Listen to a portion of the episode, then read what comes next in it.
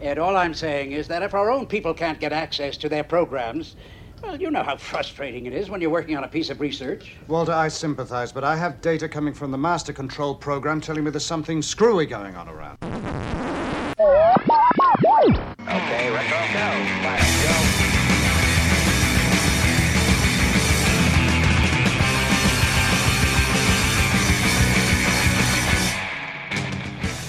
Hello and welcome. Welcome and hello. This is Wait You Haven't Seen, and it's a show where we talk about movies, and specifically, we talk about movies at least one of us has never seen before. I'm your host, Travis, aka TV's Travis. This is episode number 72. The movie that we watched this week was Tron, and joining me from the More You Nerd podcast is Miles. Hello. Hi. And Drew. Hey, Hey. And Drew, you had never seen Tron before. I guess I had never seen Tron ago. before. Oh yeah, that's right. Because you, we had you to talk about Tron and Tron Legacy on our show last week. Yeah. Um, but I thought this was a perfect opportunity to talk about it with you again because I love these movies. So um, it's a ton of fun. So how how is it that you had seen Tron Legacy but not Tron? I'm curious about that. Well, Tron Legacy came out when I was an adult and could easily go to movie theaters with my own car and all of that. and it was also something new. Disney was pushing it really heavily, and the Daft Punk tra- soundtrack was everywhere. And I had friends who had grown up seeing Tron. And And that's that's a good point because the way Disney marketed this movie, you you never felt like you had to have seen the first film. Like there were definitely trailers that showed like Bridges is still in this, but you never felt if you hadn't seen the first one, you were being left out. True. And I will I will say I did have some experience with Tron because I played Kingdom Hearts 2. Oh right, yes. Um, and there was a Tron level in that, right? A Tron world. Uh, Space Paranoids they called it. Ah, see, that's a that's a nice deep cut too because you might recognize visually, but Space Paranoids is like a deep cut in Tron as well. They they even had uh, Bruce Boxleitner do the voice. Oh, that's awesome. I love stuff like that. He apparently he must love the character of Tron because he has been every iteration of Tron I can think of. Like anytime you see the name Tron, it's Bruce Boxleitner. Maybe I, I think I think he probably have some appreciation for us. I, I do think that Disney probably ponied up a little bit. I'm sure. I mean, yeah, I'm sure that's a factor, but at the same time, how many times do you get to be like the hero? You know, especially an actor like him. He he's not someone who you think, oh, that guy would have been Captain America in the '80s. You know, No, but he could this is his like to be a big hero. Yeah. Um, and it, I do want to talk a little bit about that whole like the hero and Tron thing in a little while, but let, let's start with the cast, and we'll start with Bruce Boxleitner because he gets to play Tron. And it's interesting you say being Captain America in the '80s because you almost, I mean, I could see it. He's the blonde-haired, blue-eyed. You know, he's got the square jaw. Um, Yeah, well, I mean, if you look at the 1991 movie that had uh, J.D. Salinger's son, do we have to talk about that? Really? Did you have to bring that up? I mean, Ned Beatty's Yeah. the like, the best thing about that movie, and if Ned Beatty is the best thing about a movie, it's probably not a very good movie. I have two words Travis, about I, I have two words about 1991's Captain America. Okay, two words: rubber ears. I'm done. I've warned you that I love trash. You have you have warned me of You should not be surprised that I bring up 1991's Captain America I remember or seeing. Dolph Lundgren's Punisher. Oh, oh. I would rather watch Dolph Lundgren's Punisher any day than that Captain America movie again. I tried rewatching it because it was on YouTube, but it was broken up into sections, so it was like ten minutes at a time. Yeah, I can't. I made it through that. like one or two of them, and I'm like, nope, I'm sorry, I'm out. I'm tapping out. You know, to be perfectly honest, the Dolph Lundgren, Dolph Lundgren Punisher movie would have been fine if he had had the outfit. Otherwise, it's a perfectly serviceable action movie from 1989 yeah, that's true. whatever came out. That's true. But if he had the if he had the skull shirt, I think most people would have been fine with it. Yeah, I guess I could see that. Um. So okay, so Bruce Boxleitner is Tron and and Alan Bradley in the real world. Um. So he gets to play two roles. Uh, I liked him uh, in both of them. Honestly, I, I think he had some weird, goofy lines to have to read in the first part. Like the first, so the first half hour of this movie takes place in the real world, most more or less. There's a little bit in the computer world, and then there's a long stretch. But he had like just some weird comparing Kevin Flynn to Santa Claus at one point. Um, there was that one, and there was another line he had that that made me laugh, and I was just like, wow, they. This is like some George Lucas level dialogue, and they just ran with it. They're like, "Nope, you just Yeah. read what's on the page." Bruce, just read what's on he the page. delivers it with such a a genuine I don't know what he's got, but charisma, yeah, and it works. no, you're, it's you're one of not those wrong. situations. Like I like Alan, I like what he does. I think it's very interesting that he's so jealous of Kevin Flynn, Mhm. but he seems to be a better programmer. Kind of, yeah.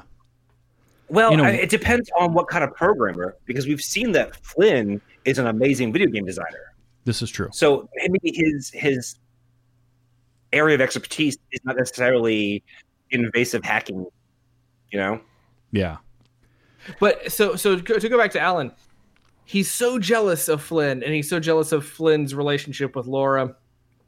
And but but if you look at the thing, the the programs that they have made, Clu that Flynn has made talks very much like this robot-y, and Tron is a f- much more of a full fledged program. yeah. Although I rewatched again to to capture some audio, and I noticed that Clu does that for kind of the first bit of it, and then then he loosens up, and his whole like the the scene with him with the master control program. He's he's very natural speaking. It was kind of an inconsistent performance from Jeff Bridges as far as what Clu was in this. Yeah oh, I I think I, wonder if think some of that is what they filmed is- first, and yeah, that could be too. Well, but as we talked about last week on uh, the More You Nerd, he's at, operating outside of the system, Mhm. you know, and so the whole reason he wants to go to ENCOM is so that he can go into the system. And I feel like that might be part of the reason why Clu feels a little stilted. Yeah, But also, I, I also feel like he- that he's not the same kind of programmer as Alan. And Alan's been working with the system to create Tron, so Tron works a lot better as I don't know something as the movie purports to be some sort of chosen one. You know, he's the one that who's Yeah. been designed specifically to get rid of uh, the master program. Yeah, yeah, he's well, yeah, and that's one one part of it is that Tron is definitely created as a uh, is a security program meant to um, kind of police the entire system, including the MCP. Which, who knows? Um, but yeah, overall, I thought Alan uh, Alan Bradley and Tron. I thought Boxleitner was good as those. It's only it's the only thing I think of him from. I know you mentioned before about. Um, knowing Brock He's- Boxleitner from was it Babylon Five, Babylon Five. He's Yeah. Captain Sheridan. and may and part of it is that I didn't watch a lot of Babylon Five, so I know that he was in it, but it wasn't like a huge show for me. But man, he pops up in something, and all I can think of is it's Tron.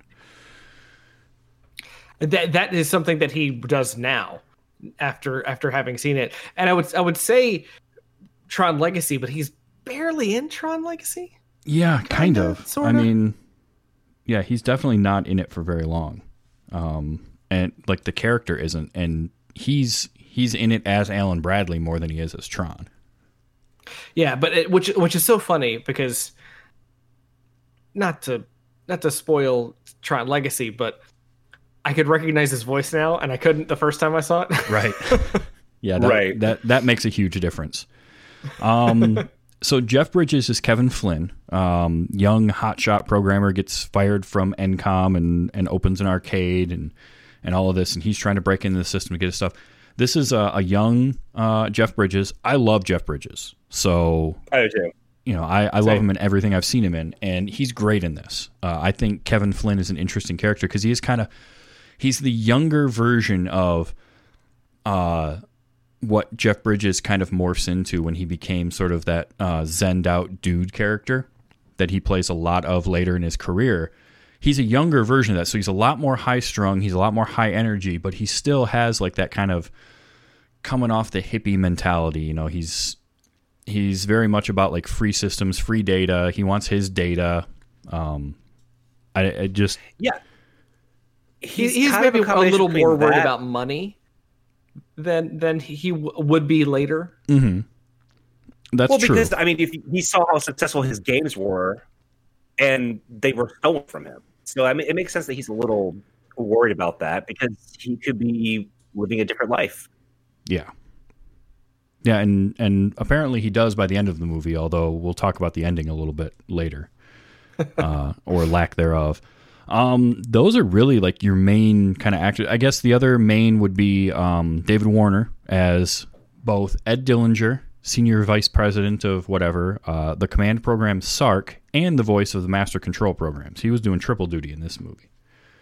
And And and just Man. He evil. can do it. Oh, Da- David Warner. Just give me all the David Warner you can.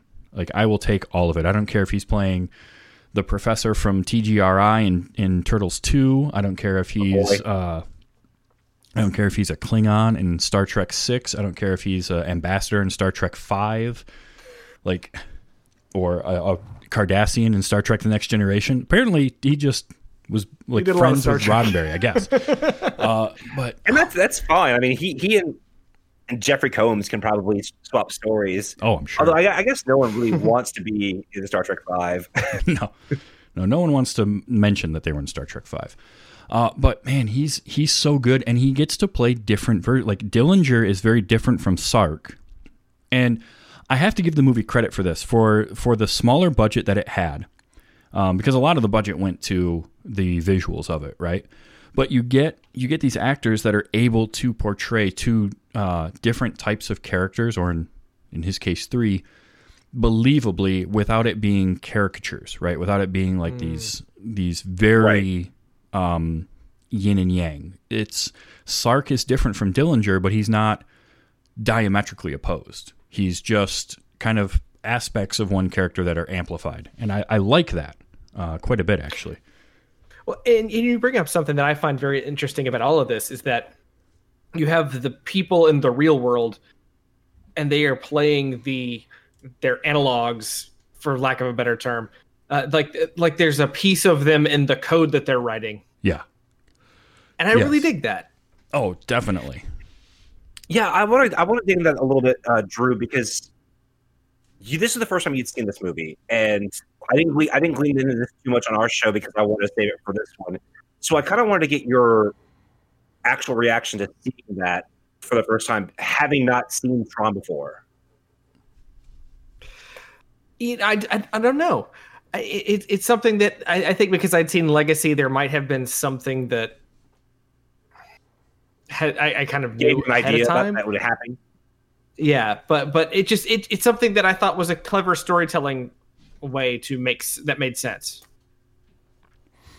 Yeah, and and one of the things that I like about the way they did that is a it saves on cast and it makes it gives you an anchor point, right? If you're going to have these two distinct worlds, you need to have something that's going to make them feel the same. I think that's one thing with Legacy that I felt was missing was outside of Jeff Bridges playing um, Kevin Flynn and Clu 2.0, you didn't have that double duty from everybody, from anybody. So Right. you know, technically Alan Bradley and Tron, but Tron's barely in that movie. So it was one of those where there was no analog for Sam, and he's kind of our protagonist. He's the one that we're supposed to be. Um, so I, I just I liked that about this first movie a little bit more. Is you had it gave you something to kind of latch onto, even if you didn't realize it at first. When I was a kid, I didn't realize that the character of the um, whatever the guardian guy was that's got like you know he's got the big hat The super big hat. yeah like i didn't put two and two together that he was the same as the old guy that the clip i played at the beginning of the show was from who had started encom like it just didn't make sense to me at the time but i saw this the first time i was probably five or six years old so i didn't make that connection um, i see it now and it's like well, that's even, even- better Even the the the Ram character. Mm-hmm.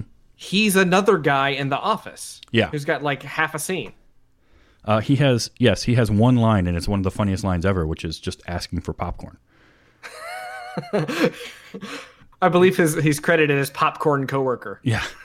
And I love like that was one of the things with the early parts of this was when I talked about some of the the weird dialogue was that like Alan gets up from his desk to go meet with Dillinger because he's told he needs to. And this coworker just stands up from the cube behind him. Hey Alan, can I can I take some of your popcorn? It's almost I like mean- you had to have him there so that you could explain why that same person was also in the computer world. Yeah, but honestly, did you know that without looking it up? Because No, there's no way there's no way I would have known that without looking it up that it was the same guy. However, the actor that played him, Dan Shore, we've seen, or at least I've seen in something else. Uh, he was Billy the Kid in Bill and Ted's Excellent Adventure. Oh, yeah, I know. I found that out, and I was like, "Holy crap!" So that was kind yeah. of We, cool. we, had, we had talked about doing those for the franchise follies, but the third movie's ha- actually happening. So right. yeah, just 20 years later, I guess more than that, 25, But you know what? I, I dig that for some of these movies because, like with Bill and Ted specifically, it honestly works better for the narrative if the third one takes place 20 years later. Yeah. Well, and Tron and Tron Legacy was was interesting in how they worked out waiting so long to make a sequel to it. And I I will be curious to see how they do with the proposed Tron 3 that's going to be made in continuing the story because I love the world that they built with Tron. I think Yeah, it's a I neat for sure. idea. It's you have to take some obvious leaps in logic and you have to look at computers through the lens of 1982 and these are very much a closed system mainframe and terminals. So which is why it's interesting when the master control program is talking about, oh, I've accessed the Pentagon and oh, I've accessed the Kremlin. Yeah, Because- it's like how Yeah, you have to wonder how. Well, Um, they've they've I mean It's the same works for for him because how is he in there from his, from his Flynn's arcade computer that he was using? Yeah, they they didn't they they did not explain how he's able to connect to the system, being not uh, an employee there anymore. But again, you can they- hand they- wave a little was bit of that pro- away. There was proto internet at the, at this point. The- there the- was, and I guess if he had worked there for long enough, he probably could have you know figured out ways to do the connection. Which is why, again, I just I don't question it, and I let it I let it kind of slide. But it's it's fun to bring stuff like that up. Um, It's it's weird that I'd only question it because I put it back then. Yeah, If I what didn't put it back then, I would have just assumed that internet. Right. That's true. Um, I loved too, like the master control program would would always sign off with end of line, and that's great because that's like old school programming where you had to put that in. Yeah. um And the the master control program was interesting because again, it's it's David Warner doing the voice. Um, he's not in it a whole lot. He's very much like a Sauron type of villain, right? He's sort of the all seeing eye of like, yeah, he's this big like weird amorphous thing that runs the system, yet all this stuff can go on without his knowledge um, with these other programs and things. So both all knowing and super ineffective at the same time. But I mean, that's the It computers is still funny to me. David Warner talking to David Warner. yes. I mean, to, I hate not, not to go back to that because we just talked about it, but it's just it's very funny. Oh no, it's great. And honestly, those are some of my favorite scenes are the master control program talking to Sark and then him talking to Dillinger. Well, and it's uh, the other characters' reactions that give the master control program his power. Because if you just see that one image of what he is, Yeah. it doesn't really work so well. But because everyone reacts with such fear, it makes you take that spinning top seriously. Yeah. No, that's true. Um, plus, I think taking his voice, taking David Warner's voice, which is already very um, distinct and very like biting, and then drop that pitch super low and make it more Yeah. menacing, I think really works. Yeah. And and what I liked was you could see where Dillinger, while while Dillinger is sort of the human antagonist of the movie, he's not all bad, right? Like he's ruthless and he wants he wants the he wants stuff for himself and he's selfish. But when he finds out that the MCP is ac- accessing the Pentagon and the Kremlin, he's like, "Wait a minute, whoa! This is way more than you should be doing." And the the MCP is just like, "I'm I'm beyond you already. I could end you at any moment." And he, you know, he threatens him, and you get a moment from Dillinger of like, "Okay, guess I got to go along with this because I don't have a choice." Right. It, where I mean- Dillinger is much more Sark than MCP. Yes. Yeah, and when Dillinger is kind of your typical '80s villain, the, the corporate, greedy, you know, OCP type of villain, Mhm. where he he may not be completely inhumane, but he's mostly an awful person. Oh yeah. Like he, like like for me, he probably doesn't want the MCP to, to get uh, control of the Pentagon because he knows somehow that could get him into big trouble. Not, not necessarily that he thinks it's a bad idea. Yes, absolutely. No, he. I, I'm in no way saying that Dillinger isn't a bad guy because he totally is. He just it was that fear in his face of like, oh, I've I have let the genie out of the bottle and I am screwed now.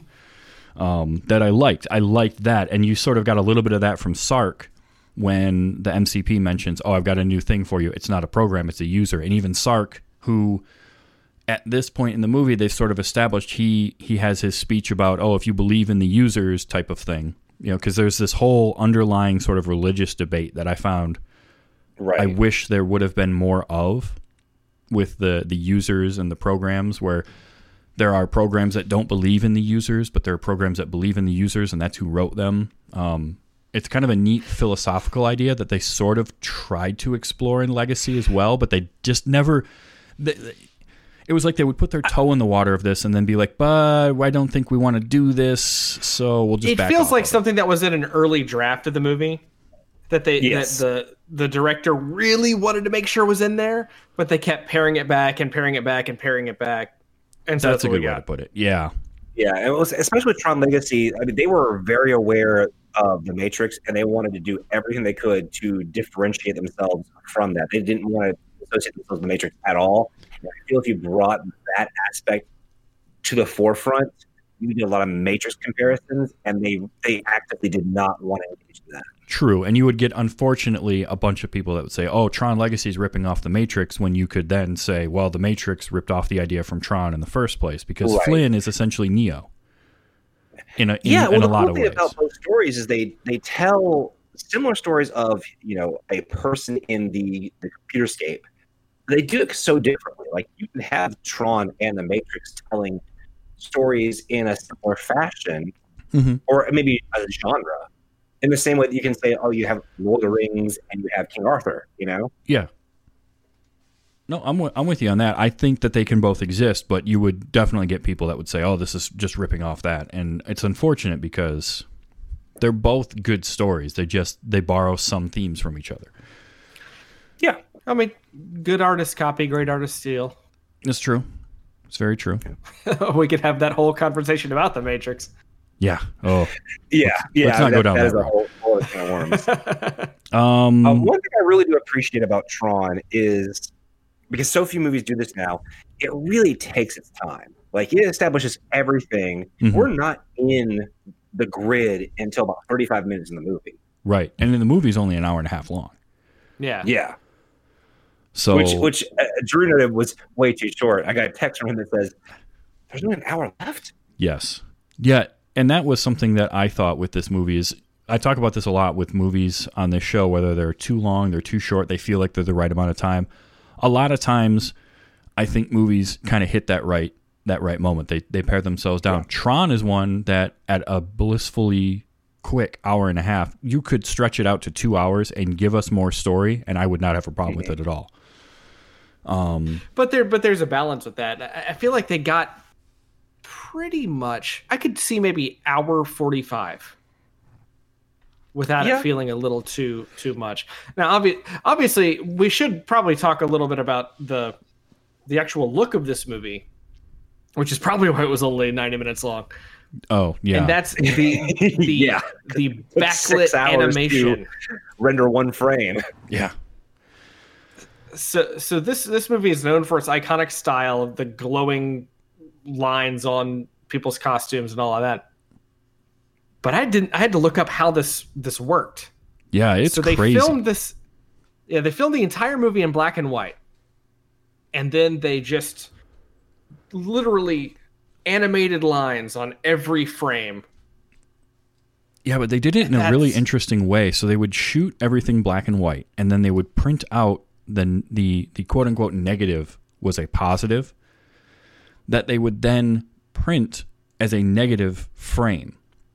And they would take these negative frames and they would stack them up on each other and shine lights through to create the glow.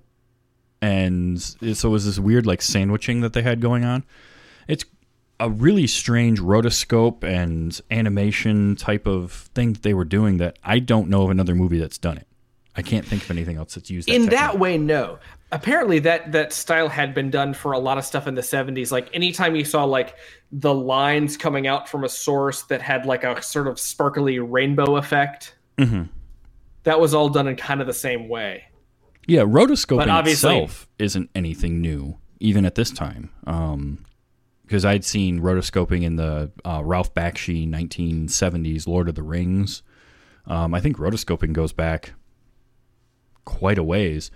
It was just the way that they did it, and with the glow that they were able to create, and and the fact that they changed the color scheme halfway through production too, which is even crazier. Originally, good programs were yellow, bad were blue. Um, they changed it at one point, and then evil ones became red. Uh, sometimes you caught like shots that were sort of hadn't been changed, like somebody would be slightly green, or uh, the the whole light cycle sequence is the wrong colors yeah, yep. Um, Which is funny because, like, even if you hadn't told me who the good and bad guys were, if you had just like put those two characters on the screen and asked me which one's the, the villain, which one's the hero, I would have naturally chosen blue for whatever reason. Yeah, blue's a color I think that we just naturally gravitate to. Um, it's why you see it a lot in uh, graphic design in companies like Twitter and Facebook and Microsoft that all want to use blue in their logos and their all their uh, icons and everything. Um, for whatever reason, we navigate we gravitate towards that as like a good color, and red's more of an aggressive color. So Right. it tends to You know, be your your evils. it's weird most superheroes are blue or have some blue Yeah, there's a lot of that. Well, even in Star Wars, you have the blue lightsaber and the red lightsaber Mhm. in the first film. very good point yeah Yeah. Yeah, it's very much like shorthand for um, good and evil. But so I think it was interesting that they were going to flip that originally and then decided to change it. Uh, vi- the visuals in this movie are just fantastic. I mean, it's a Yeah. really iconic look and it's recognizable. If you've seen Tron, you know that look. Even if you haven't seen Tron, you've seen it in pop culture, whether it's Tron guy from the early 2000s or you know, you mentioned uh, Kingdom Hearts and putting uh, Space Paranoid's world. Um, there were there's been a few uh, short films or TV series, uh, video games. Actually, the video games based on this movie outgrossed the movie, apparently, back in the, the early '80s. well kevin flynn had something going for him that They did. that ENCOM money Um, okay, question: did, did you either of you catch the cameo of Pac-Man in the movie? yes Yes. But I, I'll be honest, I didn't catch it. I had seen the image ahead of time, and, Okay. and when it popped up on screen, I was like, kind of the same thing. I didn't catch it when I was a kid, like the first time I saw it, Oh, but no, later later on, I was like, "Oh, Pac Man, that's cool." Um, how the, much? the r slash movie details subreddit uh, has that picture pop up about once a fortnight. um, the design of things like the recognizers and the the light cycles were. I thought that was really interesting for like early '80s kind of design, because those light cycles just looked out of this world. Like, how much do you want one of those? Or Yeah. because I know I do. Still, Well, if you look at a lot of, a lot of um, kind of 80s sci-fi and like the, the, the folders design, like uh, that you would get at a folder you would buy, Mm, right.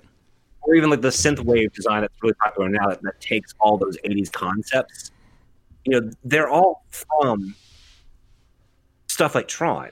That that, that cycle has become so, I, I want to say, inspirational for people who want to do future cycles. Like in almost any futuristic movie that uses a motorcycle from here on, I feel like always kind of takes some sort of inspiration from Tron.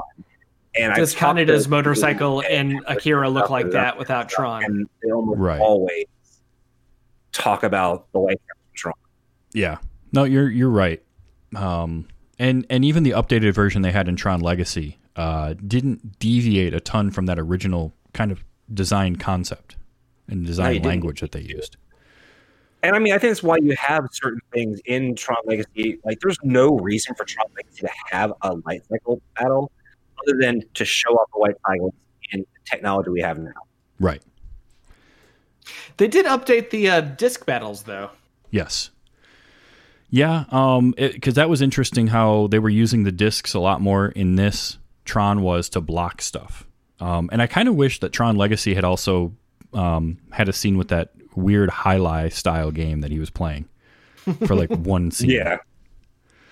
Um, because that was that was something interesting. I mean, I love that the discs were just frisbees. yeah, that's all. Just, Just frisbees painted with painted lines.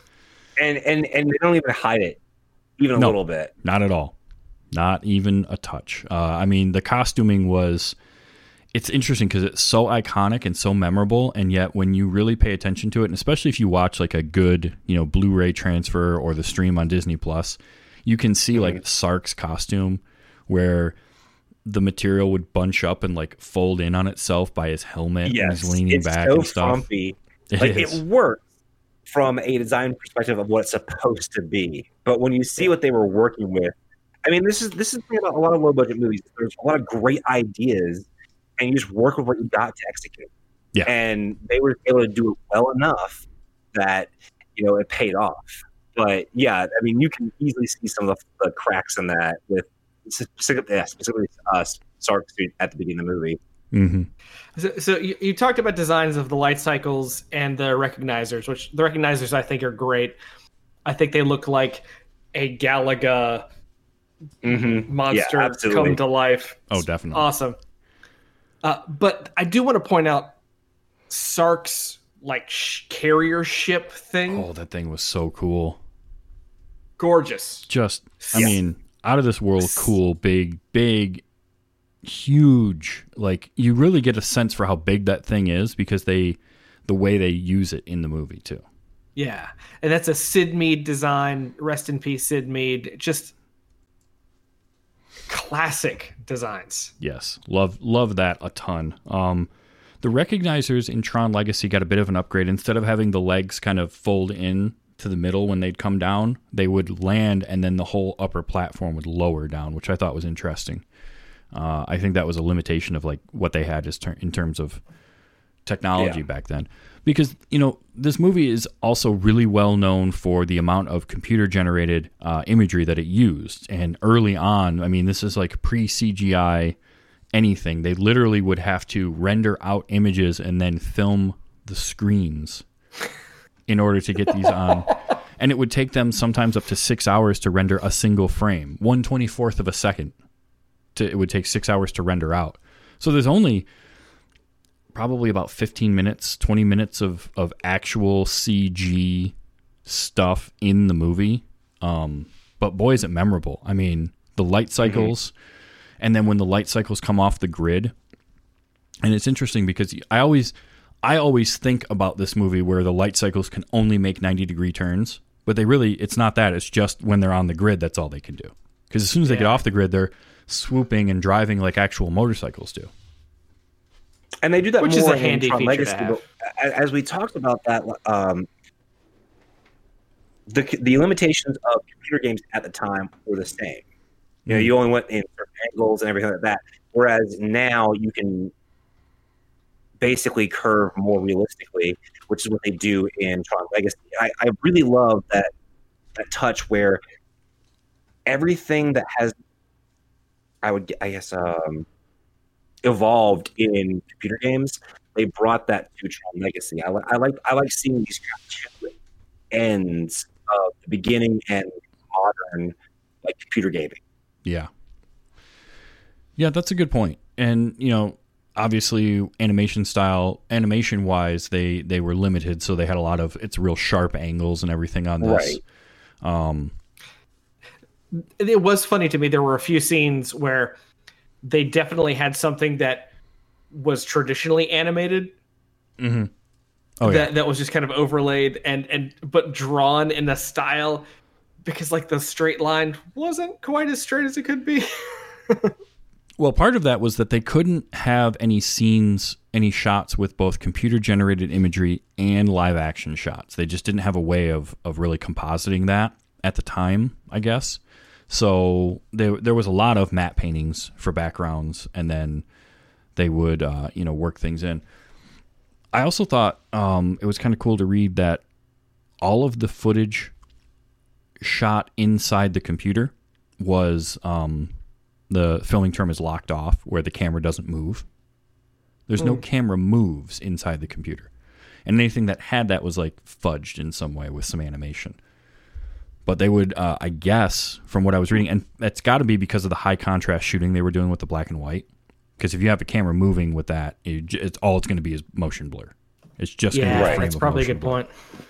because they had um they talked about they would bring the camera in in these with these metal tripods that had like big bat wings on them they could nail they basically nailed them to the floor and the quote was you couldn't move the camera if you hit it with a car which i thought was was kind of funny um my one- my one main criticism of this movie is what I call the Tron problem because you have Jeff Bridges as this user who has this kind of Luke Skywalker sort of ability. He can manipulate the grid and everything, but you also have Tron as this chosen one program, and I feel that the story never really settles on who you're supposed to really root for as the hero because you have Flynn. You've been following Flynn since the beginning. But then we're also introduced to the idea of Tron. Tron is this great program, this great hero, and I feel like the movie kind of goes back and forth on who they want you to really go in with. yeah no i, I get some of that i mean it it's titled tron and yet Tron is not your main character. Your main character is Kevin Flynn. I remember as a kid, even after I'd seen it for the first time, because of how young I was when I saw it, I kept thinking of Jeff Bridges' character as Tron until I As saw it a Tron. second time. Exact same thing. Yeah. Yeah, that's actually something I've had a harder time to to deal with. Oh, I'm sure. Mostly Well, when it co- mo- mostly when it comes to the the the love triangle, yeah, that in both was the real world and the computer world. It's it's rough because Jeff Bridges is bringing his baggage from the real world onto this program. yeah. She didn't ask for any of that. Like, Yeah. It's it's it's a pretty icky scene when you think about it. It just doesn't make any sense. Oh, we thought you were dead. yeah, no that that It's like, scene. what? yeah like that whole that whole part of it i can understand him seeing her and remembering his feelings for lori but at the same time like he has no problem separating tron and alan. Once he Yeah. learns that it's tron he should have been able to by that point figure out and separate separate those. That that felt like a, a forced thing like i don't know. I didn't Well, I, I never liked does, that. It turns the the program character into just an object where you've had all these other characters being fully three dimensional, and then she's just there as the echo point for his romantic ideas of, Yeah. of this character. Yeah, which is sad because I think the character's presence is actually cool. She's the Yeah. computer that runs the laser stuff. yeah oh, yeah, no, I, I, I agree. Uh, I, I wish they could be a little bit more with that, but by just kind of regulating her to be as soon as Tron's on, kind of under the thrall of Jeff Bridges' character. It just, it, I don't know, it, it just it feels Yeah, I, I agree. Um, I did not know this. I was reading some some in- uh, info and trivia. Tron is a debugging command in basic programming, and I did not realize that it's, it stands for trace on. According to Steve Lisberger, who who directed this, he didn't he didn't know that he was trying to short electronic, um, and then he found out later that that part of it, which I believe because based on the way computers are brought about in this, I don't. Th- I think he had a basic idea of it, but I don't think he knew. Yeah. Ironically, basic uh, language. But I thought that was that was neat. I did not know that that was a command in the basic programming language. Well, similarly, like Clu is codified likeness utility, but Right. I don't know whether that's a, a movie term or a real term. I think that was created because they never give it that um, that name in this. That doesn't come about until Legacy. So He's just called Clu. yeah, for whatever reason. Um, the okay, so I do want to talk a little bit about music in this because you having Drew having seen Tron Legacy first, you were exposed to that outstanding Daft Punk uh, soundtrack and score. This movie's was different, but I don't think any less like groundbreaking in a, in a lot of ways because it mixed different techniques and different styles. You had your your some digitized stuff and you had analog synthesizers and you had kind of orche- orchestral things as well and the music was done by let me find it here Wendy Carlos um and she used the same Moog synthesizer so she had done the uh, soundtracks for A Clockwork Orange and The Shining uh, prior to this and she also used a digital synthesizer. So it did it it, it used kind of this hybrid of three different music generations or music styles. It's nowhere near as good as the Daft Punk stuff, in my opinion. But look, yeah, I would agree with that. I mean, it's it's still pretty solid for, especially for its time. So the thing for me is that I noticed more times in the movie where there was no ambient sound. They, I, I don't know whether that was purposeful or or or unintentional, where they just you'd have characters talking and it would feel dead silent behind them. hmm Yeah, and and, and and I don't know whether that was just because there isn't nature because they're inside a computer. It's not like there's a cyber bird flying around making a. But but but again, On Twitter. you have the the Daft Punk soundtrack that just permeates so much of Legacy. Yeah. Well, and some of that I think comes from a different uh, a different sort of philosophy of musical scores. Because if you listen to and you watch movies from the '70s and '80s, there are a lot of movies that had moments with just no music at all. And you're right Yeah. about that. So I think That- it's that- more probably more that than anything else. But you're right. There was and and then you would get like the the interesting sound of like footsteps and that slight echo you would get where it, you could tell it was being shot in a soundstage and they sort of went with that as like this is what the computer is going to sound like. um, yeah. But oh, no, I, I do agree that where you're talking about the, a different approach to scoring because I feel like now there's more of a tendency to almost overscore your movies. Like you have to have X amount of music for your entire film, so you can fit a soundtrack you can put on your streaming services and on vinyl, and and then it was more of a tool to emphasize things in the film or or make certain moments happen and, and, and it's still used that way today. But I feel, I feel like there's more of a focused effort that scores have to be a certain length and a certain type of thing now. Whereas in this movie, there was less thought process putting oh, how many songs do we have? It's does this sound fit this moment, or does this absence of sound fit this moment? yeah. And I, I feel like that that's a lot- a lot less prevalent today. Yeah, that's a good way to put it too. Um, did either of you notice? This was another little Easter egg thing for me. Uh, in Alan's cubicle, the sign that he has. Mm-mm. Uh, his there's a sign on the side of his cubicle that says "Gort Klaatu Barada Nikto." I did see that. No, Yeah, I love that. that's that's awesome. So that's that he you see that right when he stands up to leave, and you hear the guy uh, popcorn coworker asking for. I work. remember I remember seeing it like, oh, nice, and then obviously I completely forgot about it until you mentioned it just now. Yeah, there were a few things like that that they sort of never really like fleshed out. Um, but that was a, that was a fun little uh, Easter egg. Um, I It I makes kind of sense wanted. that uh, somebody who was a, a computer programmer in the '80s would be into oh yeah, sci-fi nerdy from stuff. Well, I- it's also it's fun, it's fun to see that movie in a pre Army of Darkness because Yes. now whenever I hear that that phrase, I think Army of Darkness and Right. not the day the Earth stood still. That's a very good point. I always thought that Ash. Uh, why couldn't he remember it? It was a classic line. Who doesn't Yeah. know that? Oh, that's a that is a classic moment in movies though. Um, yeah, no, it, it absolutely is. But like as as someone who I mean, I saw Tron when I was a kid, but I did not. I obviously didn't see the sign, and and I saw Army of Darkness sooner than than I learned this information. I, I would have always been like, man, that's a, that's an Army of Darkness line. Yeah, no, absolutely. Like up until probably, I would say my early twenties, I would have done the same thing. Then, then I started diving into old sci-fi, and that's when I learned about the day the Earth stood still. And then, then they remade that, which was terrible. Let's not talk about that. Yeah, Anymore. I mean, look, I love Keanu. Hey, I do too. It was just so boring. It's, it's a bad. It's a. It's exactly.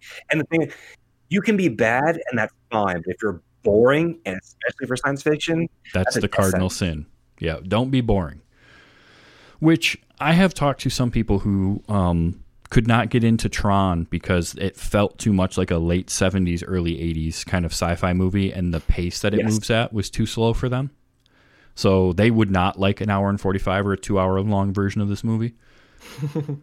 I don't have a problem with that because this the movie establishes everything. So you're not left questioning like, well, how does that work? How does what is this? Where did that come from? Because they take the time to they don't just throw you in and say, "Here's a new world, have fun, good luck." Like they they take the time to give you an anchor point and make you give you reasons to understand what's going on. well, There and is you a specific comparing it to slow other. Sorry, ahead, Drew. Ross. All right, uh, Drew. Yes, I win. Uh, so you mentioned comparing it to other like late seventies, early eighties sci-fi movies, and it's it's funny. I, I think about two movies when it comes to this: uh, uh, 2001: A Space Odyssey, and Star Trek: The Motion Picture, Yes, uh, and I guess Star Wars. But and you can throw little- that in there too. But but but where you have in in Space Odyssey and and in definitely in motion picture, which is very clearly trying to do Star Trek as 2001. Uh, you have these long six and a half minute shots of the outside of the Enterprise. Or of this alien V'ger thing that they make this big thing that they course the camera through. And it's all cool, but it's a little. Yeah, in Star I, Trek, I, I feel like if they had had the budget or the capability to do that with these CG creations that they made, they would have. But they didn't. So we don't. Probably. I think we would have gotten more more Close Encounters of the Third Kind than we would have Star Trek: The Motion Picture, because Close Encounters of the Third Kind is a movie that takes its time and really will establish shots and and work with them. But there's always a purpose and it's always moving forward. I felt like motion Star Trek: The Motion Picture had these long, drawn out shots that were just there to look at. They didn't serve a purpose of moving the story forward. And that's the difference between it and 2001. 2001 as weird and esoteric as that movie can be, and Kubrick is his own ball game. He still was serving the purpose of the story he was trying to tell. Uh, I think better, and and I I would hope that if they had had the technology to really draw out the shots in Tron, that they would have done more Close Encounters in 2001. I fear because Lisberger was such a young filmmaker at the time, we would have gotten closer to something like a like a Star Trek: The Motion Picture. Yeah, um, I'm seeing some commentary in in uh, about uh, Star Trek: The Motion Picture and Star Trek Phase Two. If you'd like to learn more about this whole uh, movie and TV series, uh, themorningnerd.com. Uh, you can find our episode. Uh, it's Best Returns: Star Trek: The Motion Picture. There you go. Yeah, I was going to say that, that, that those long panning shots in Star Trek: The Motion Picture. The last time I watched it, I absolutely ate it up. Like it completely worked for me. I Yes. get they're long and kind of boring, but there is if you were in the specific mood for that kind of science fiction, that that optimistic, slow moving, like exploratory idea, I feel like that movie really does capture the spirit of Star Trek in a very specific way. And maybe because I was, you know, we were in the midst of everything going on now, that that kind of fierce optimism was so like Well- drawing for me. But I think there's also a time frame. Mm-hmm. if I was a if I was a kid, I did not like motion picture when I was a kid. I thought it was slow and I thought it was boring. Well, so that's Unlike what I'm talking Tron, which keeps the pace up. It does, but so uh, when I rewatched this movie for uh, when we watched it on the More You Nerd, um, my girlfriend Krista was watching it with me, and she loved the visual style, she loved the color, she liked the story. But there is a certain time period, especially at this at this point in science fiction, where you have these big ideas at play, these dynamic ideas at play, but visually, it's not always incredibly dynamic for especially for people who have been brought up on on quicker paced films. Through no fault of anyone's it's just a you know an observation. And so while she really liked a lot of the movie and she liked the characters and she liked the story she felt the movie started to drag. Even even in moments where it was being really exciting ideally it didn't quite translate on the screen. There there are these moments of uh, quiet and not a lot going on on screen. And and because of the, the limitations they had that where like if you're like really really into science fiction especially if you read a lot of hard sci-fi that's not a big deal for you. But if you are someone who is uh, your everyday moviegoer that can come off a little boring. Yeah, I can see that. I mean, I will say, like, I was more compelled with the scene of Tron, Ram, and Flynn when they found the source, the power source, the water, and they were just like in that weird spot off the grid, and they were drinking the water and just like geeking out about that. I was more compelled by that And than I was. that scene So I had forgotten about that scene until you just brought it up because that that's some weird stuff It is. to me. It is, but I like I was more compelled with that scene than I was with pretty much anything that happened on the Solar Sailor. That to me, the Solar Sailor stuff felt really dull, and I think it's maybe because I never got the sense that they were on a moving platform on any of the close-up shots. So I don't know. The the scene with the water is or the energy, I guess, uh, is both literally and figuratively more grounded. Yeah, it really is. But I I, think that's also maybe a limitation of the. I'm sorry, Mouse. sorry. I, I I always took it as them kind of getting high. They're all like in this or getting drunk. Like they're all kind of like taking this power and they're giggling. And as as travis said you know flynn's kind of a hippie and they, he's he's totally into this grid man. And it, it's built that way but it's built subtly enough that if you're not really queuing into it you're not going to see it. But if it's if it's just a blink and you miss it thing disney will allow it but if, that scene had carried on a little bit longer, I feel like it would have been super, super obvious that these guys are are on that sticky icky. Yeah. Yep, definitely. um so one thing I wanted to bring up about this movie that didn't appear in Tron Legacy and I kind of wish it had and they they really it, it's only in one scene and I I both wanted more of it and yet realized that had they put more of it in there I would have hated it very quickly and that was the bit that shows up when he rebuilds the recognizer. It, it seems so out of place. it did seem out of place and yet it's like part of me wants more like if they had made that the the bits sort of prevalent like programs had these bits that would follow them around i could i could see that but you're right it, it feels out of place but i kind of wanted more of it and i captured the audio of it saying yes and no just because i thought it was it sounded cool but they and by the time Tra- of legacy Travis, there's like none of it One question: uh-huh Do you want more bit?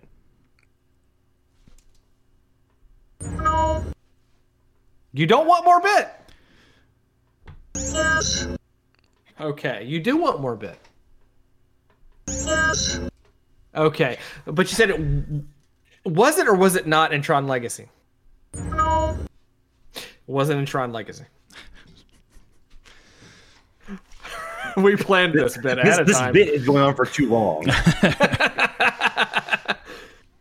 Yeah, I don't know. It was one of those things. It did. It felt so weirdly out of place, and yet maybe it's because of how out of place it felt. Like I, I felt like I wanted to see more of it, or I wanted to at least see it with another character. Because you get it with Clu, and then you get it with Flynn, and that's it. That's right. It was with Clu at the beginning, wasn't Yeah, it? yeah. Yeah, there was a bit So- with Clu. Was it the same bit? That I don't know. I I It- can't again, imagine it feels like- was, but it feels like one of those things that was in the script but got pared down, and they could afford the one scene or I guess Yeah. the two scenes.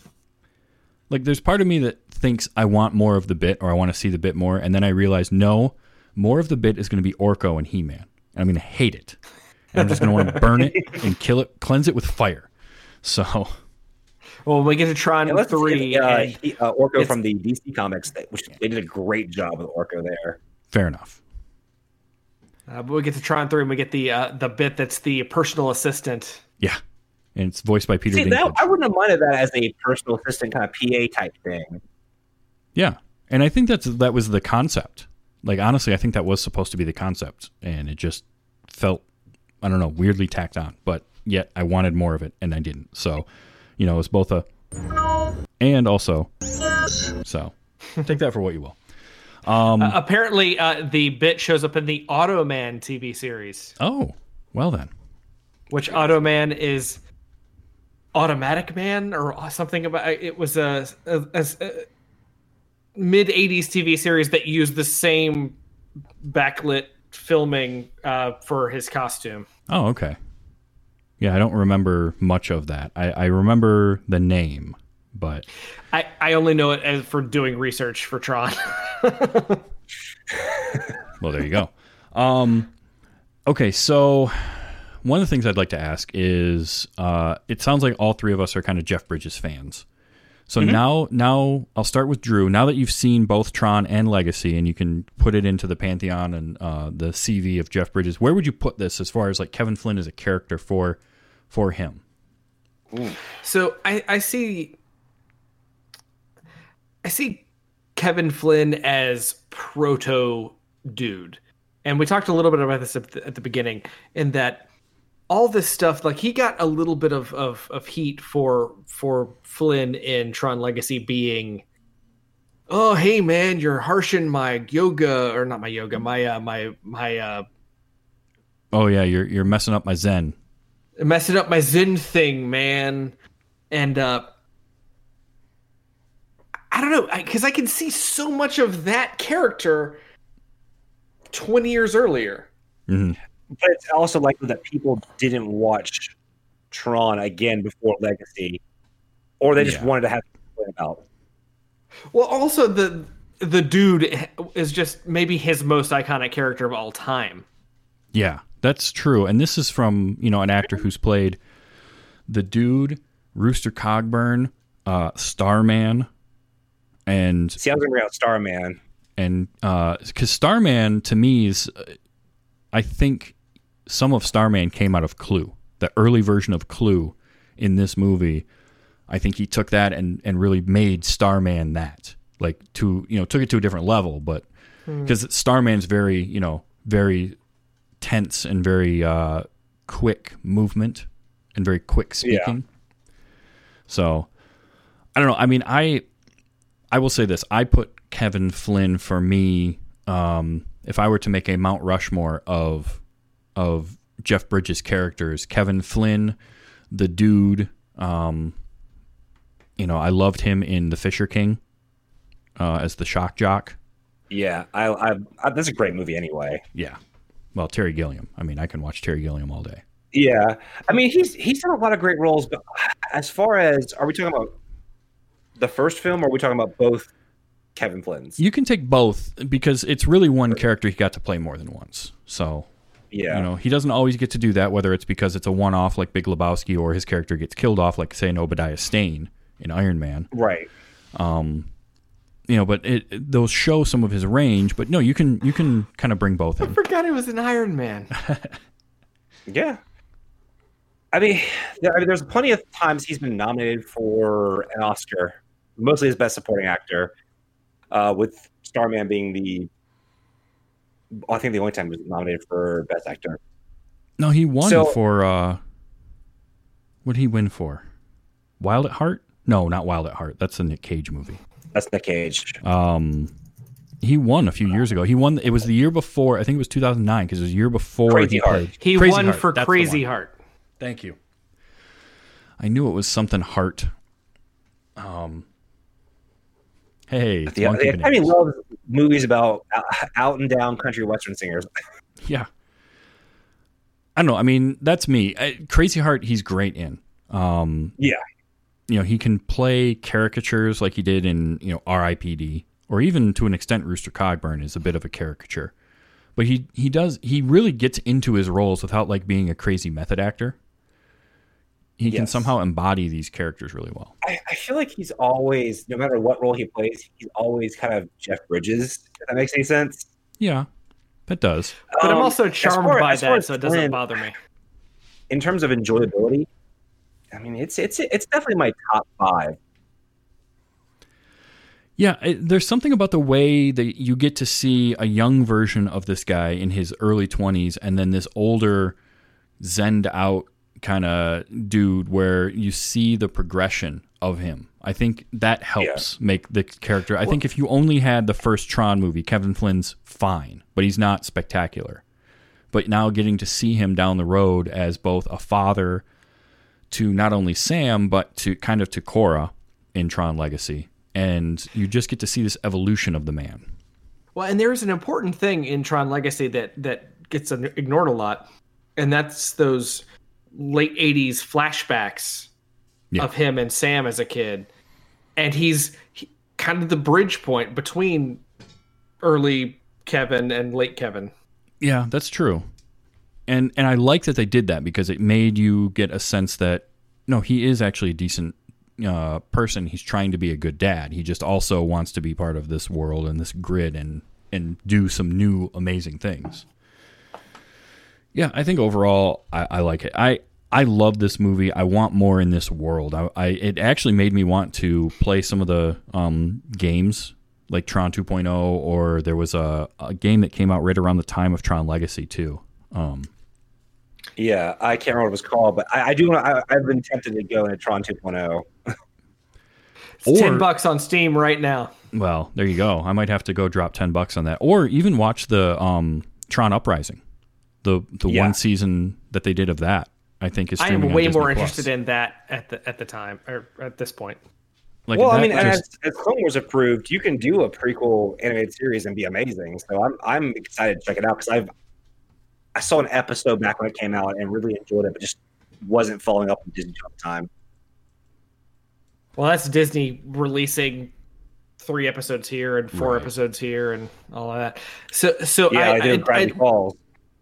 yeah, I do want to mention because as we've talked about this, the Tron three rumors are starting to rumble again.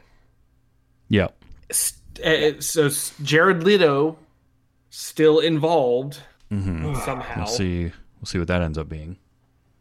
So as as someone who is kind of new to the Tron world, where would you guys see Tron three? In terms of like where the story could go.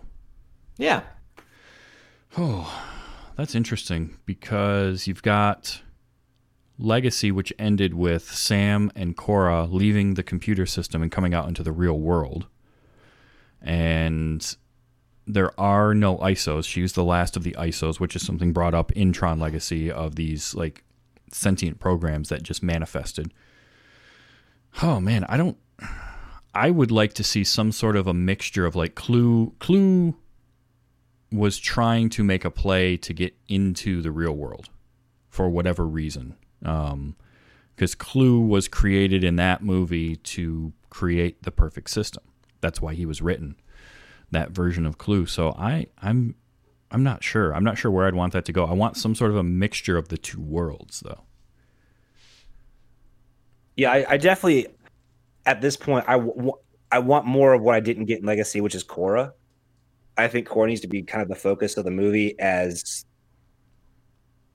let, let's let's fix the character problems in this series and and focus on one particular character.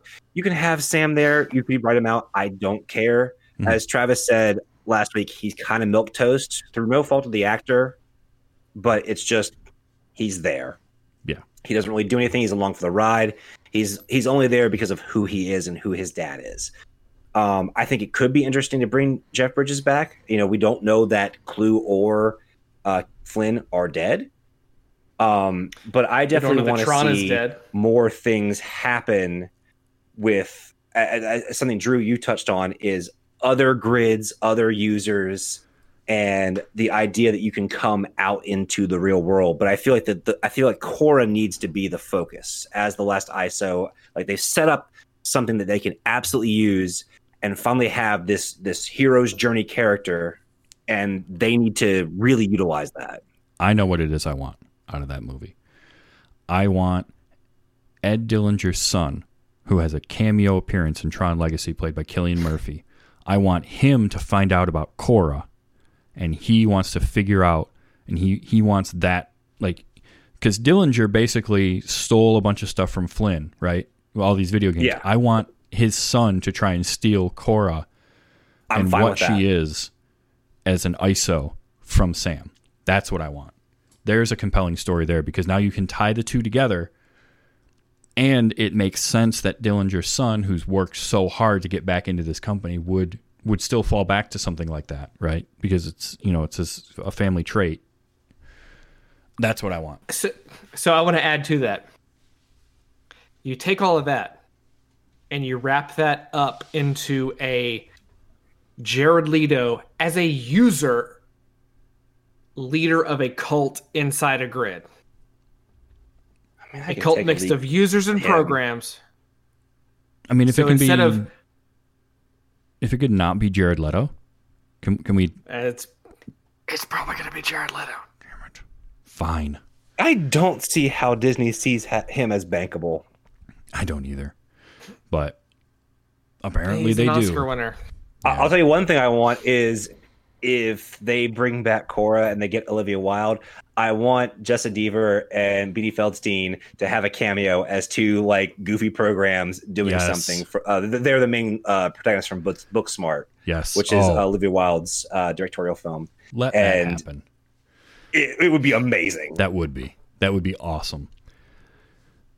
No, I I, Oh, I maybe- look forward to what they can come up with with it, and, and I'm cautiously optimistic. And the only reason I'm cautiously optimistic is I've seen too many times where a sequel that takes longer to put out, they they overthink it and they try to do too much. And if you try to do too much, you end up not doing too much.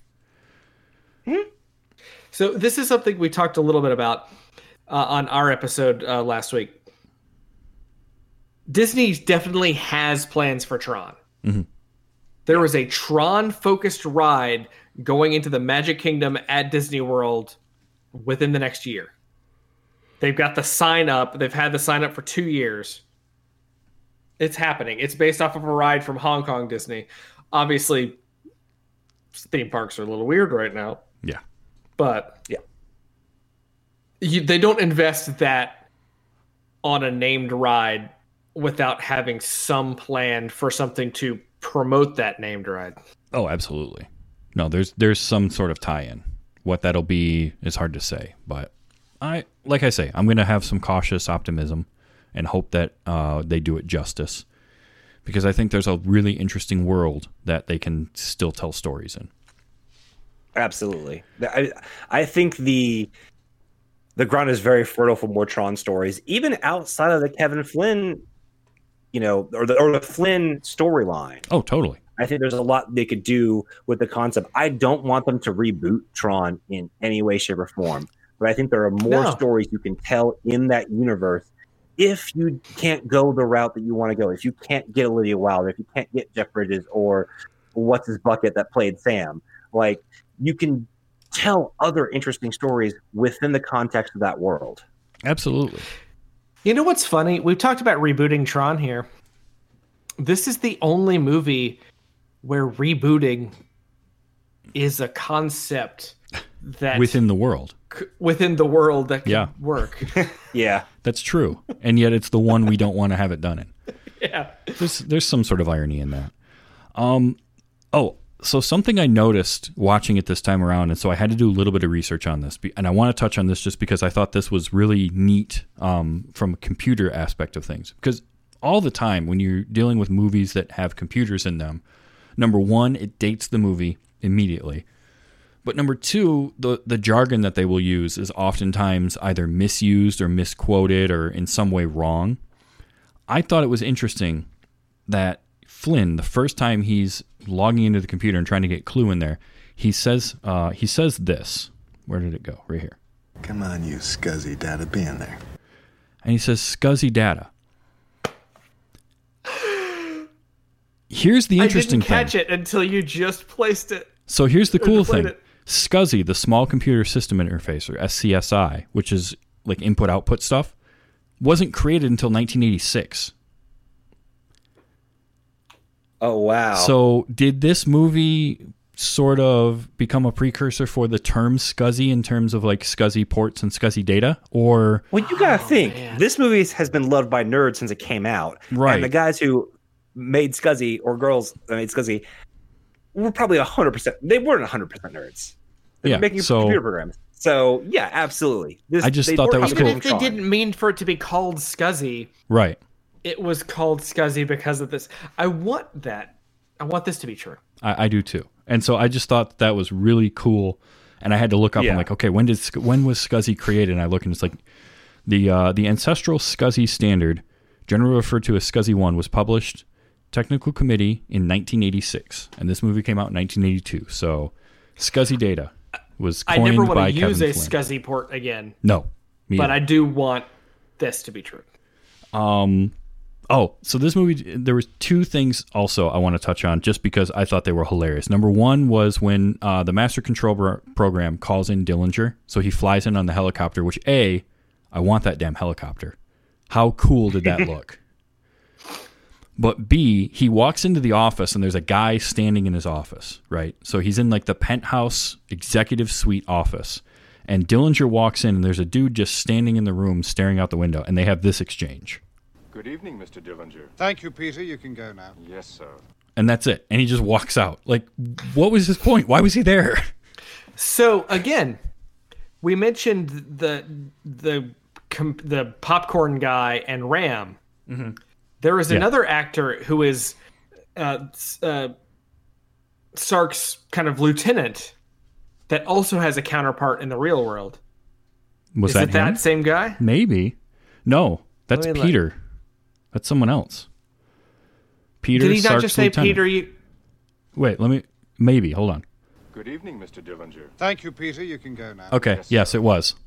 So that's that's his whole reason for being there. Is give him a real world. Let- just put him in a suit and throw him in the corner. He'll he'll have one line. It just cracked me up. He's like he's just waiting there for him, and he he shows up. Good evening. Yeah, you can go. Okay, I'll leave.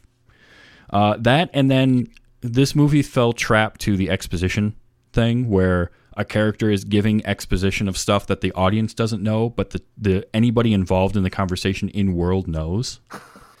and that was Dillinger talking about ENCOM, right? Uh, how they're being publicly traded and they're buying this and they've got this most sophisticated thing. And I just love that they're doing all of that. And then, um, what is it? Uh, not Walter Gibbs, the the old man doctor, Doctor Walter, um, just says Oh, I know all that. Like that. That made me laugh when I was watching it again. I'm like, oh, thank you. You've you've basically written in and acknowledged that you're just dumping exposition on us. you're telling me about my own company. I Yeah. know this. Yeah.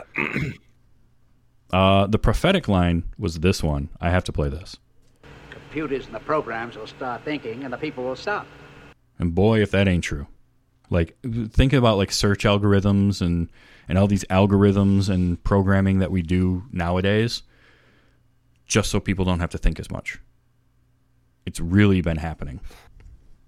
you know, it's funny. I, I was listening to uh, the Office Ladies podcast, which is about watching The Office with the two of the actresses are on it, Mhm.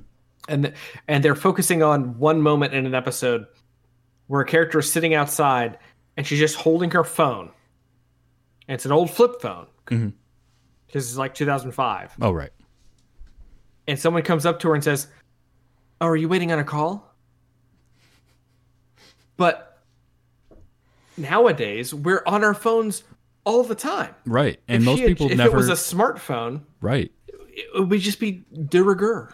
Yeah, and not only that, but most people never use their phone for phone calls anymore. Like I know that. many people that are like, "Don't ever call me, ever." Like I don't ever want you to call me. It's weird. Um, I mentioned, well, we mentioned Popcorn Guy, and you Think I could have some of your popcorn? Like he's almost he's like scared to ask him too. You can hear a little hitch in his voice. Um, Alan has a temper. yeah, I guess. Uh, oh, Yeah, there must be a popcorn sort shortage because, like, who's who wants someone else's popcorn? right. Especially long- office popcorn, which, which means it done the microwave. Like, it wasn't like Yeah, it wasn't You know, well. Like it's not good popcorn. It's been sitting for who knows how long.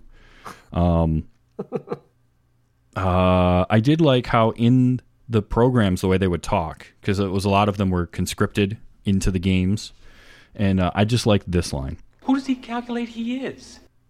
because that like it fits. It fits the world that they've Yeah. created. So and they all have different measurements of time. They have Yeah. different. Uh, it's like the the whole idea that that that Kevin Flynn is in the entire movie or in, in in the grid from when it starts printing out to when it stops printing out. Yeah. So that was interesting to me in that they've established how that laser works in the beginning of the movie, and they show it digitize a, an orange and then reconstruct it a few seconds later. But then when we were talking last week, you had mentioned that it, you weren't sure like how long he had been in there or how the timing worked. And I think some of that gets thrown off by the fact that Laura tells him, you know, hey, you can be in here all night if you need to, right before he goes in. And then you get an hour of movie where he's in the computer and then he pops back out. Uh-huh. So these are little things that I, I've never noticed before. In this last rewatch, I was like, oh, well, that could be confusing. Because here she is telling him it only take, you know, he can have all night if he needs to. And we don't get Right. the, the full concept of the time that he's gone.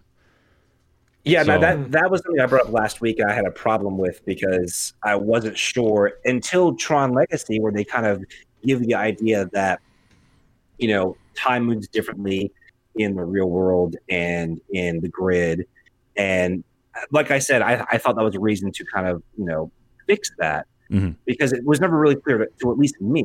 Yeah. And I know that you know I just wasn't paying that much attention, and that's fine. But I that that's a great point. Like her saying that kind of fixes all those issues for this specific film. Yeah. Um, one other audio clip I gotta play, and it's only because I don't think any of us are old enough to remember a time before you had like calculators as sort of an, a ubiquitous thing, where you just had like even simple calculators. But Alan saying this just threw me and, and really stamped this as like early '80s. I have an abacus at home for that. Talking about doing like his balancing his checkbook with an abacus. Here's a guy whose job is writing computer software for a company that does banking, and he talks about having an abacus at home. And I'm like, yep, this was an early 80s, late, because that would have made sense then. That's perfectly reasonable. You wouldn't have had a calculator. Well, you would have had a slide rule. Maybe. And that's the th- and that's the thing that I think that maybe is funnier about this is that Alan doesn't use the slide rule. He uses an abacus. He's an abacus man. oh well, I I want to thank both of you guys for coming on. This was a fun discussion. I love these movies in this world that they created, and it's just fun to I sit and talk about them. Um, you guys are great. Uh, we'll have to do this again. Um, either direction. You guys want to have me back? I'm more than happy to do that. And Oh, you're welcome back anytime. Um, we'll have to find a movie Miles hasn't seen. It's Well, be well, tough. you know one I haven't seen. We talked about it last week. Oh, that's right. Oh yeah, Yeah. that's right. Oh, Uh, remind me again because it's been a week and my brain has. You know, you, you just wanted me. To, you just want to call me out. It was the Big Lebowski. Okay. It yep. is a it is a Jeff Bridges vehicle. Well, there we go. Yes. Uh, well, we're going to do that one. That's on the list. Uh, it's just a I question love of to. when. Yep. Because I'm gotta- sure you had a hard time finding someone who hasn't seen that movie at this point in time.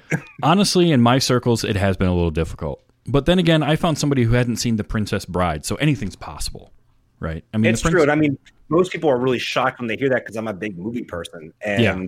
that's one that just has slipped through. So, yep, that'll that'll be one. We'll have to after Nicolas Cage month, um, which starts next week. We're going to have to uh, schedule that because that'll be a fun one. Which Nicolas Cage movies are you doing? Oh, I've got it narrowed down. I've got to get the scheduling done for it. Um, but it looks like uh, Lord of War is going to be one that we do. Um, Ghost Rider, I think, is going to make the list this year. Uh, I wanted to do Wild at Heart, but it's not available anywhere to. online. Anywhere. Oh, What about Matchstick Men? What about uh, Valley Girl? Oh, Valley Girl would be a good one. Matchstick Men, I wouldn't mind doing either, because I actually haven't seen that one. Yeah, yeah, I know. Well, Wild at Heart is one that I haven't seen either, and I was like, oh, I, I need to see this, and I go looking, and it's you can't even buy it online anywhere. Like it's just not available. So I'll have to go searching eBay for a DVD. Uh, or word of them doing either a Criterion or a Shout Factory release for that, if it hasn't happened already. Uh, two two friends of mine who also have a, a podcast, the Psychotronic Film Society, uh, locally do screenings when, when we can do that kind of thing at a local music venue. And they had a Nick Cage night where they did Valley Girl and Wild at Heart back to back as a double okay. feature, and it was a, Uh, lot according of fun. to according to Phelan, it is on Blu-ray. Yep, on Shout Factory has a Blu-ray. All right, I might have to buy that then. Yeah, I figured it had to be Shout or, or Criterion. Yeah, that might be worth it. Um, but yeah, we we did Nicolas Cage month last year, and it was a ton of fun. I saw Vampire's Kiss for the first time, which is just a fun movie. just beautiful. yeah. Uh, and I like to watch, you know, Lord of War is one that I want to show other people because it's a really good movie, and he's really, It is a good really good in it. Um, and I like I would to. actually, honestly, for something new, uh, pop in Color Out of Space. oh yeah, that that actually is on the short list too because I enjoyed that quite a It's a bit. really, it's a really, is really Lord good of War the one on where he's the uh, Russian post-Soviet arms dealer? Yes. yeah. Okay. Yep. So that's kind of an idea of what's coming up. Yeah, it's uh, this is the idea of what's coming up in the next couple of weeks uh, on the show here. Um, so I've got some some feelers out. We'll get that scheduled. I don't have anything nailed down yet, but pay attention to uh, uh, my Twitter at TV's Travis, and I'll be I'll be putting up info on there. Um, but yeah, thanks thanks guys for being on. This was a ton of fun. Thank you for Uh, having us. Hey, Thanks the more you having us, nerd, the more you nerd is a great show. Tell people about that, please. Uh, yes, it, The More You Nerd is a fantastic show. Uh, we cover different topics in the nerd sphere in different uh, themes. Uh, so right now uh, we're doing franchise follies, uh, where we got Tron and Tron Two, Speed and Speed Two, uh, Caddyshack and Caddyshack Two, and we are ending that with the wonderful 1989 Tim Burton Batman and the 1997 Joel Schumacher Batman and Robin. So that will be Yeah, the, our we, next we'll cover episode. any, any pretty much nerd medium. Uh, we we we did uh, in May we did anime and we did uh, a watch through of all of season one of Ghost in the Shell standalone complex. Oh, love that. Uh, show. we we've shaken things up, but basically, if it if it's in video games, comics, movies, any, anything you can be a nerd about, we tend to go into it. A lot of times, uh, cheap is good, free is better. Uh, we used to take in challenges, but now we're kind of leading our own ship for a little bit and see seeing how how we like it. Um, but our, our whole our whole goal for the most part is to expand people's nerd horizons and mostly in a more positive objective way the internet has a tendency to be very narrow fo- narrowly focused and it's easy to uh, overly shout that the negativity and so we even if we are negative about something if we don't like something we don't we don't poo poo on it we we give our reasons for not liking it but we also understand that people Except for Caddyshack are too. big fans of things and there's no no wrong way to eat a Reese's. So if you're nerd about something, we want to have you aboard and just have a good time. Awesome. Yeah, it's a great show, and you guys were gracious enough to have me on, which was great. Um, but Oh, we had a definitely, blast. If you if you like this show and you're listening to it, check out the More You Nerd because you'll like that too. Uh, right. So, yep. Um, coming up next week is going to be as of yet untitled Nicolas Cage film. Um, I will have details on that on my Twitter coming up. This show I record every Sunday night live. Uh, so you can catch the live stream, hop in the chat room, talk to us like Phelan, like uh, Monkey Bananas, like the mighty Favog. Um, and it comes out Wednesdays on uh, as a podcast. So check it out there. Um, anywhere you can find podcasts, we're there. If you listen to us on Twitch or not Twitch, um, Apple Podcasts or Google Podcasts, and you want to leave a review, that helps kind of make the show more searchable and and pop up on the on the searches a lot better. So that's always a cool thing. Um, and we appreciate anybody that listens and anybody that reviews. Uh, and even if you don't write a review and you just want to listen, I, I appreciate that too. Um, right. So until next time, I always like to tell people enjoy your movies, and in these weird times, really just be excellent to each other.